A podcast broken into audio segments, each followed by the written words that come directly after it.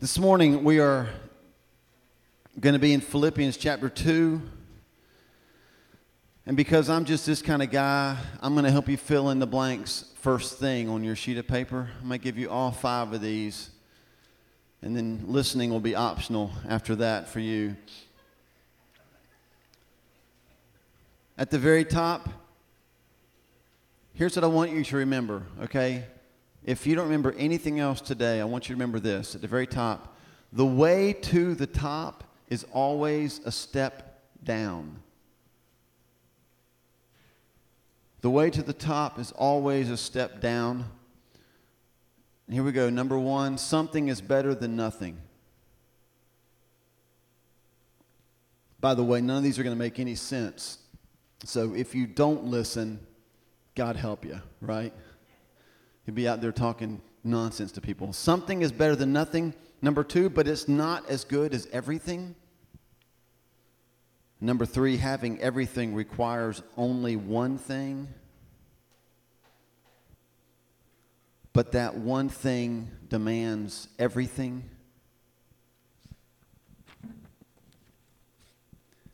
And number five, everything is given to those who do one thing.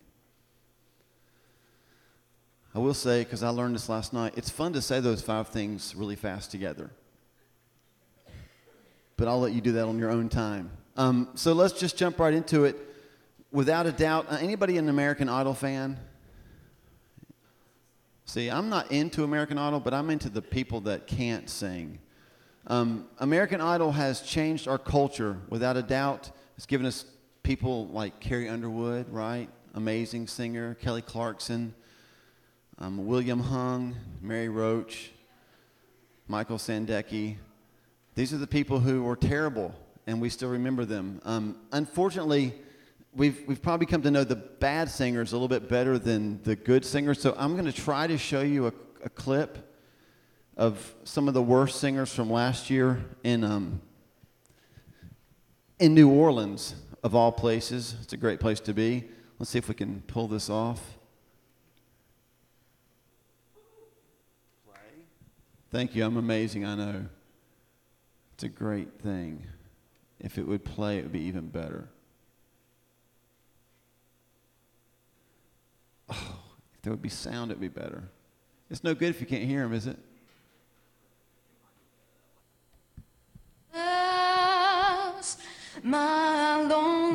Okay, just I want to say this. If you're ever in my position, because I want to help you, I want to give you stuff that you can use, practical things. If you're ever in this position, turn the volume up. That's all I'm saying. Just so you'll know next time. okay, let's try this again.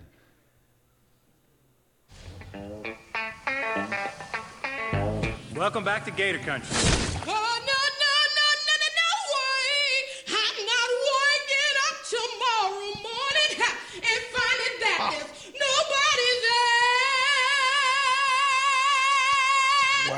Wasn't for all that. I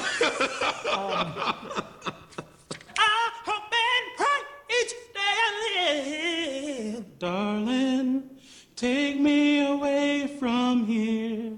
How do you think you did, David? That sounded good to me. I guess that's all that really matters at the end of the day. right. Alas, my lonely Baby, no. days are No, no, That's the no. first time somebody told you no. Yeah, and no, the no, oh, girl, baby. Not stopping.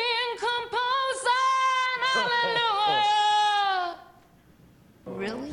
My name is Gabriel Franks. I am 24 years old. I'm from Baton Rouge, Louisiana, and I am the next American Idol.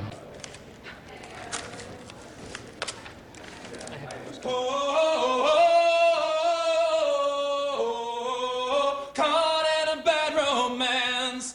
Ra ra ra ah, ah. Roma roma ma ga ga. Want your bad romance. I want your ugly. I want your disease. I want your everything as long as it's free. I want your love. Love, love, love. I want your love. You know that I want you. And you know that I need you. I want your bad. God. Uh, I want your love and all your lovers' revenge. You and me could write a bad romance. Oh,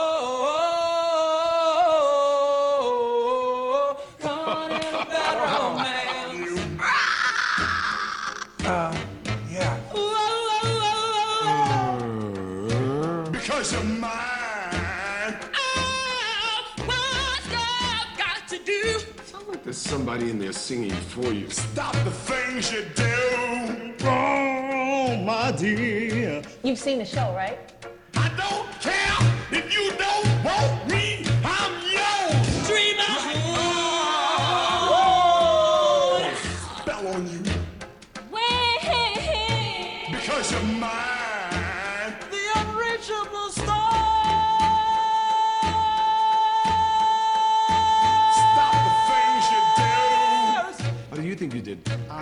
Let you be the judge of that one. Mm, don't got it. Not hard. My God, what I've wasted! Every time I go back, I just come back to these places and I hate it. Did you hear what I just said? Uh, Did you hear what I just said? Did you hear what I just said? Did anybody? Did anybody hear what I just said? Left a good job in the city, working for myself every night and day. And I never lost one minute of sleep, worrying about the way things might have been. Whoa, big wheel, keep on turning. Proud Mary, keep on burning, baby. I guess that camp really worked, man. That's a big camp. Burning baby. Maybe we should cancel the camp. Oh, God. Stop.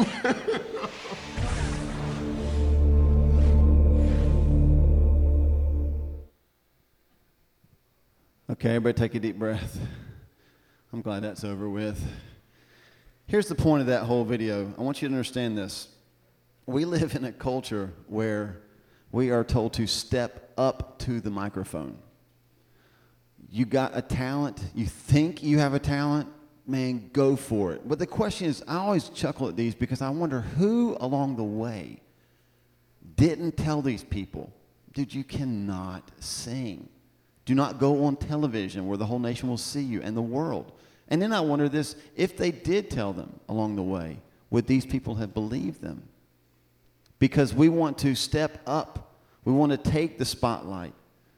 Who wants to step down to the microphone? We're going to be in Philippians chapter 2, and we're going to learn that in the Christian culture, it's the step down that matters the most. Something is better than nothing. Verse 1 says this If you have any encouragement from being united with Christ, if any comfort from his love, if any fellowship with the Spirit, if any tenderness and compassion. So in verse 1, here's the things that they already had in their relationship with Christ. They already had encouragement, they already had comfort, they already had fellowship. What did they already have in their relationships with one another? They already had tenderness, they already had compassion. So I'm asking you, that, they sound like pretty nice people, don't they? Like these are the kind of people you would take home to your parents to meet. They sound like they've got it all together.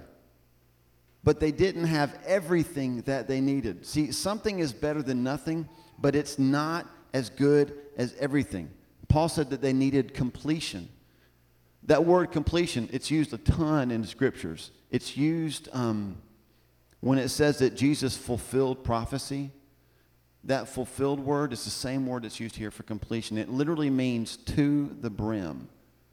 Um, how many of you have ever had a really good southern meal? And when you're done, you've had so much food, you just kind of sit back and you have to undo your belt buckle and your button. And you make sure you wear a long shirt so nobody can see, right? Because you're just full. I watched my son Parker, hey Parker, watched my son Parker one time get full at Outback. For his birthday, he just, he was packing the food away. I mean, he was loving that meal because y'all like Outback. Outback's got the best medium Outback special. That's good steak. And he's just packing it away. When he got done, he asked for somebody else's and then for somebody else's. And by the time he was, he's sitting back, just, oh, it feels so good. Until he had to throw up, right? He was full to the brim. The Bible here says that Paul is encouraging them look, something that you have is better than nothing. And a lot of people want to stop at something, but it's not as good as everything. And if you want to have everything, if you want to be complete, you're going to have to do something else. And uh, just picture this. Imagine these guys hearing the letter, because y'all know that like the church in Philippi didn't have a Bible, right? So they had a letter from Paul. So somebody stands up and reads, "Hey, I got this letter from Paul. I want to read it to you." It's like letter letter day at camp time, right? There, you're at camp. You're reading this letter, and they stand up and they read this list. They're hearing, "Hey, you've got this, and you've got this, and man, you're doing a great job with this. And by the way, you've got this." And then they hear that phrase, "Now make my joy complete." And what are they thinking in that moment? There's got to be something else we're supposed to do. There's one more thing that we need to add. Just add one more thing we'll make Paul's joy complete. And instead, they hear, I need you to step down. I don't need you to add anything else. I need you to subtract in your life. Something is better than nothing. It's not as good as everything. And having everything requires only one thing. Verses 3 through 5. Paul throws out some stuff that they should do. They should be like minded. How many of you would like everybody to agree with you at all times? Yeah, you're not being honest. He feels like, absolutely. That's what I'm called to do. Get people to see it my way, right? This is not about having the same opinion, it's about having the same mindset, kind of going the same direction. He says, You should be doing that. You should have the same love from Christ for others. Hey, if I'm loved by Jesus and you're loved by Jesus, we should be able to share that love. He says, You should be one in spirit, one in purpose. And basically, what that means is if you're going to have the same mindset, if you're going to walk in the same direction, man, do it with everything you have. This is like playing poker and having a really good hand. And what do you do when you're playing poker? Not that I know, I'm just saying. What do you do when you're playing poker and you have a really good hand? You go what? All in. And Paul's saying, listen, guys, if you're going to have the same mindset, if you're going to walk in the same direction, don't walk slowly. Go all in. Have the same heart, the same mind, the same passion. And then he throws out things that they shouldn't do. He says they shouldn't live with selfish ambition. He's already mentioned this in 117, Philippians 117 actually says that some people preach the gospel out of selfish ambition. The word picture is somebody, you know people like this, clawing their way to the top, no matter what it costs other people. They will do anything to get to the top. I always think of, um, you ever play King of the Hill as a kid? No? You just, like, if you really play King of the Hill, it doesn't matter if the person coming up the hill is a boy or a girl, you're throwing them down the hill. Like, this is my hill. Like kids are, ah, going in with broken bones. What are you doing? Playing King of the Hill. But I'm king and I'm throwing you down. That's the picture here. Don't live with selfish ambition. Don't have vain conceit. You know people that are conceited? They got a really high view of themselves. We just watched some of them, right? Now, look, what we saw in American Idol, that's the perfect illustration for vain conceit. This is the only time the phrase is used in the New Testament. And here's what it means empty glory. Now, some of us know conceited people, right? They think that they sing really well. But if we're honest, they do sing well, don't they? They're good at sports. And so they think they're all that, but they really are good at sports. That's not what Paul's talking about. Vain conceit is people who think they're good, but they're really not. People that brag about stuff that they really don't have. Like if I stood in front of you and bragged about what an awesome football player I am. Well, some of you don't know me, but some of you do. And you would know that I'm bragging about something that I do not have. If I talked about how good looking I am, See, Jay's already laughing.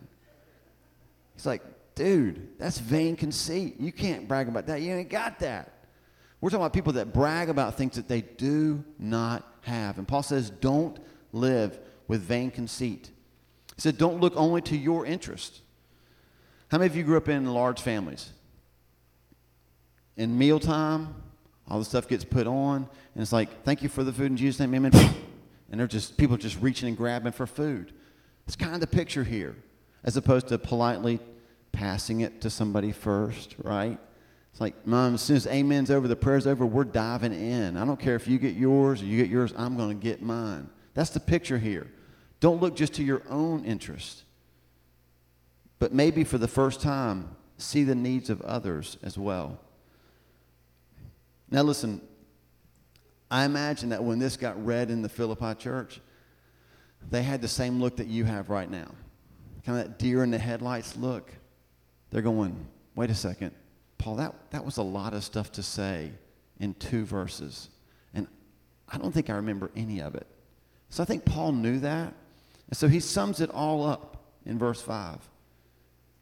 He says, Your attitude should be the same as that of Christ Jesus.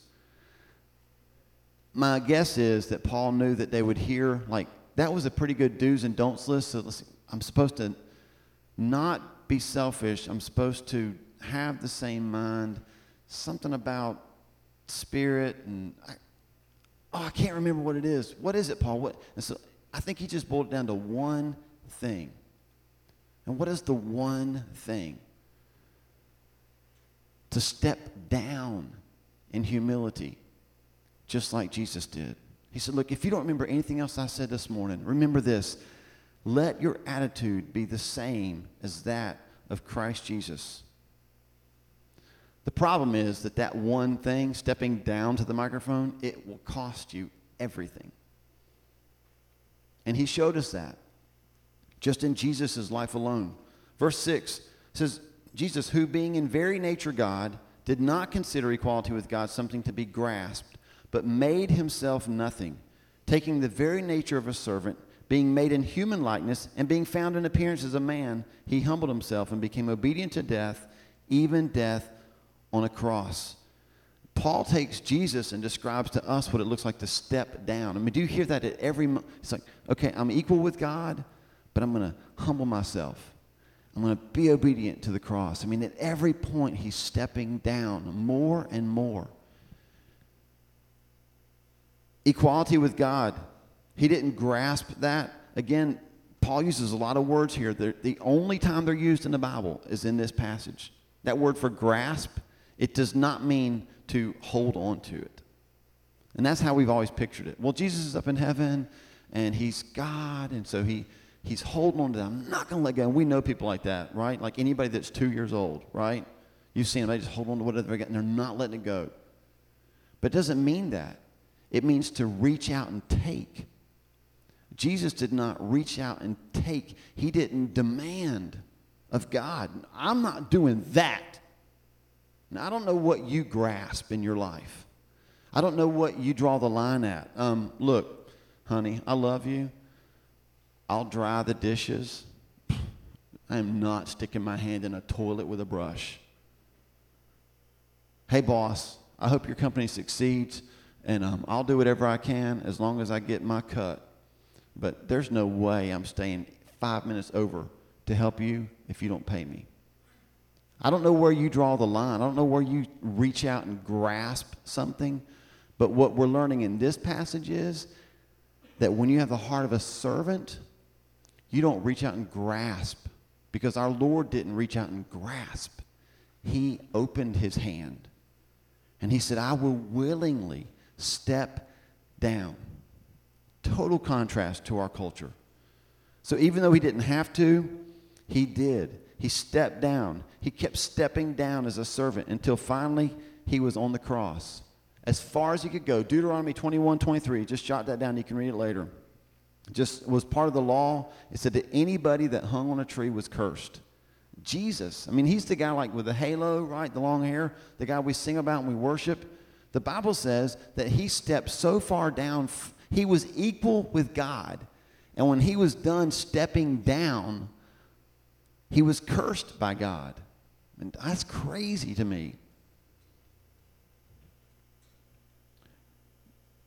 A lot of us can relate to having things taken from us, can't we? Somebody takes something, they take your position, they take your property. Not here. Jesus didn't have anything taken from him. Do you read that? It says he, he didn't consider it something to be grasped. He made himself nothing. He took the nature of a servant. He was found in human likeness. He was found in appearance as a man. He humbled himself. He was obedient to death, even death on a cross. I mean, nowhere in there is God, well, I'm just going to be jerk. I'm taking that from you, Jesus. Jesus willingly stepped down. I mean, some of us, are you okay with me asking you that question? Are you willing to, to, to step down intentionally? To demote yourself intentionally instead of stepping up and taking what is rightfully yours? Are you willing to step down? It's a little difficult to say. It's probably harder to hear. But, I mean, if we're Christians, we're little Christ. We're Christ like. And we're reading about what Jesus did. And I don't know how you are with that, but I read that and I start asking myself this question If I'm supposed to be like Jesus, am I? Do I do this? Do we do this? Do we step down? That one thing demands everything. Number five, everything is given to those who do one thing. Verses 9 through 11. Therefore, God exalted Jesus to the highest place, gave him the name that is above every name, that at the name of Jesus every knee should bow in heaven and on earth and under the earth, and every tongue confess that Jesus Christ is Lord, to the glory of God the Father. So, real quick, therefore, just ties it all together. Because Jesus did all these things, because he willingly stepped down, as a result of that, God did something. And what did God do? He exalted Jesus. It was not a reward. God didn't um, hold like this carrot in front of Jesus the whole time he's on earth, going, Hey, buddy, if you'll keep going, soon you'll get exalted. Come on, follow me. Yeah, through the cross. Come on. Good boy. Good boy, Jesus. That's not what this is. This is just the natural conclusion of servanthood. When we step down in obedience, this is what happens. The natural result is that we get he gets exalted. Write these down. Mark 10, 31. Matthew 20, 16. Luke 22, 25 to 27. Those verses just show, without a doubt, that in God's kingdom, the way up is down. The first will be last. You want to be the greatest, be the servant. And look, I, I know that this is not rocket science, and this is probably not something you've, you've never heard before, but let me ask you this Is it something that you started living before? Have we lived this? Do we live this on a regular basis? God exalted him. Again, the only time this word is used, and it means to super exalt. That sounds cool, doesn't it? Well, what, what are you getting for your birthday? Super exaltation. Right? sounds awesome. Jesus was super exalted by God. It literally means to the highest place. So think about the word pictures that Paul's giving us. He says, Make my joy complete. And when you're complete, you're full to the brim. There's no room for anything else. Sit back, undo the button. Candy. That's when the waitress walks up and says, Can I interest you in some dessert? And you just go, uh, no more room. Maybe a bigger stomach if you've got it, right? There's no more room. And when we get to that place through obedience and humility and servanthood, because Jesus was obedient to the cross, God said, I exalted Jesus as high as I could possibly. Ex- there is no more room to lift him up anymore. He is super exalted to the highest place. And if you're like me, I read that and go, I'm all in. I'm all in for that. So, yeah, God, I'm going to follow Jesus' example. So I'm going to step down in humility because if I do that, I'm going to get super exalted. And I got to tell you, to be, all, uh, to be honest with you, you're not going to be super exalted. Because there's only one person that gets that place, and that's Jesus. And maybe that's where the church is misleading people. I'm not sure. Because we want to tell you that if you will be obedient and humble yourselves, you will be lifted up to a great high place. But you'll never be lifted up to the place Jesus is. This is his place and his place alone. But what I can tell you that's true is this when we step down, we get the microphone. When you step down and serve, people actually want to hear what you have to say because they watch your life. And the natural result of stepping down in service is that we have influence in our county. Who would you rather listen to more? Somebody that runs their mouth all the time and you and everybody else knows that they don't have a clue what they're talking about, even though they say it really loud. Or somebody who rarely ever speaks, but every time they open their mouths, something good comes out. I'll take that second person all day long. I really don't need somebody just to talk, just to talk, just to talk, and just to talk some more because they like the way they sound. You let your life speak, and when you let your life speak, when you open your mouth to talk, you will find culture leaning in to hear what you have to say. Quite the opposite reaction of what culture does to the church today. Is that right? Is that fair to say? Because right now, culture leans away from church. We don't want to hear anything you have to say. And I will just submit this because the church has forgotten that we're supposed to step down and serve. We're supposed to follow the Lord's example in this passage. My prayer for the gathering is that we would be a place that is marked by service, that is marked by how can I help you after you? Know you first. That we would, in a sense, be the church that holds the doors open for people as they walk through. That we would be the people that clap and applaud other people for what they do and not wonder if they'll do the same for us. There is um, great power in applause. I learned this one morning. I did a little experiment with my son Will, who um, I love. I love him. He's some people are fast, and some people are not as fast. Is that a nice way to say it? So some of you, when you wake up in the morning, you're already dressed right? I mean, you open your eyes and you're dressed, you've already had breakfast, your teeth are brushed, you're ready to go to work. I mean, you're just ready that fast. Others of you, others of you, you wake up, kinda, roll over, fall back asleep. When you finally get out of the bed to go to the bathroom, you have to be woken up because you're on the floor between the bed and the bathroom, still sleeping. As you're brushing your teeth, you're like, toothpaste, you're foaming at the mouth because it's running out, right? I mean, this is some we're either ready or we're not. And, and Will's kind of in that second category. You know, God love him, but that's just the way he's wired.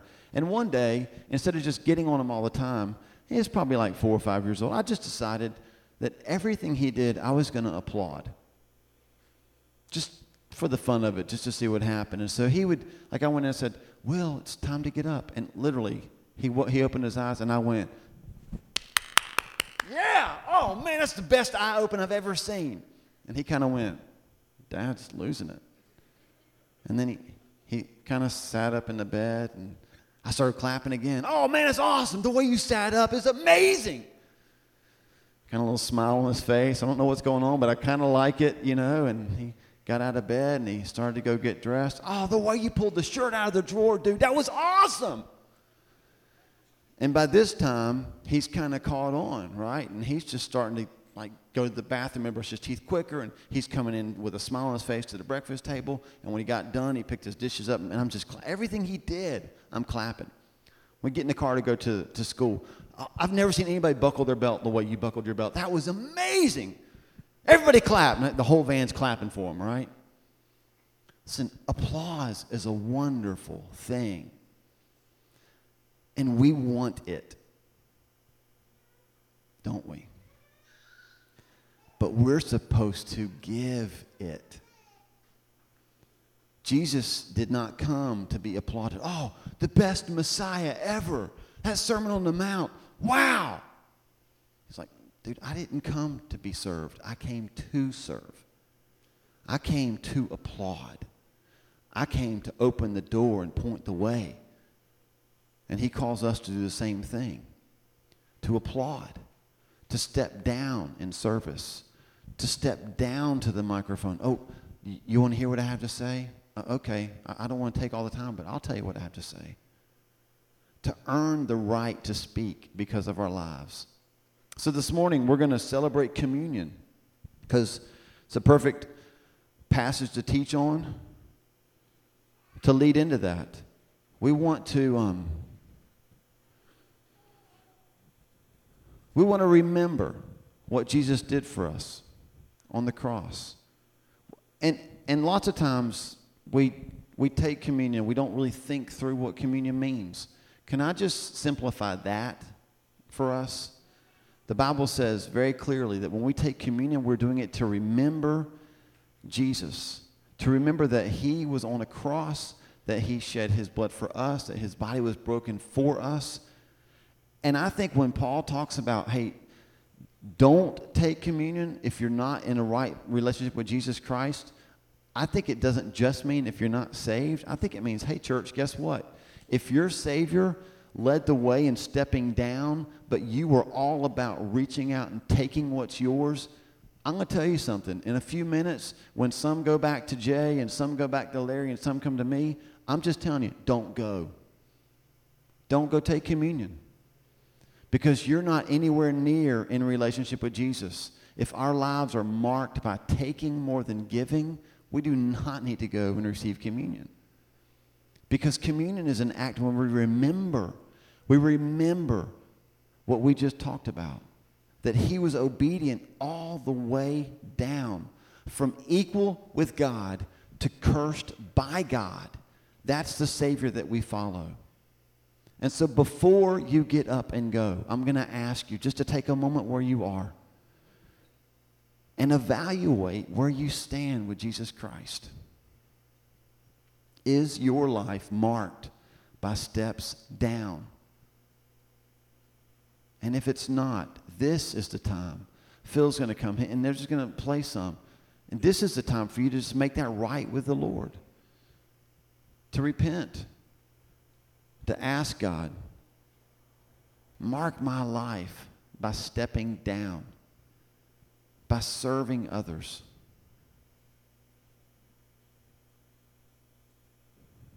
God, I pray in this moment that you would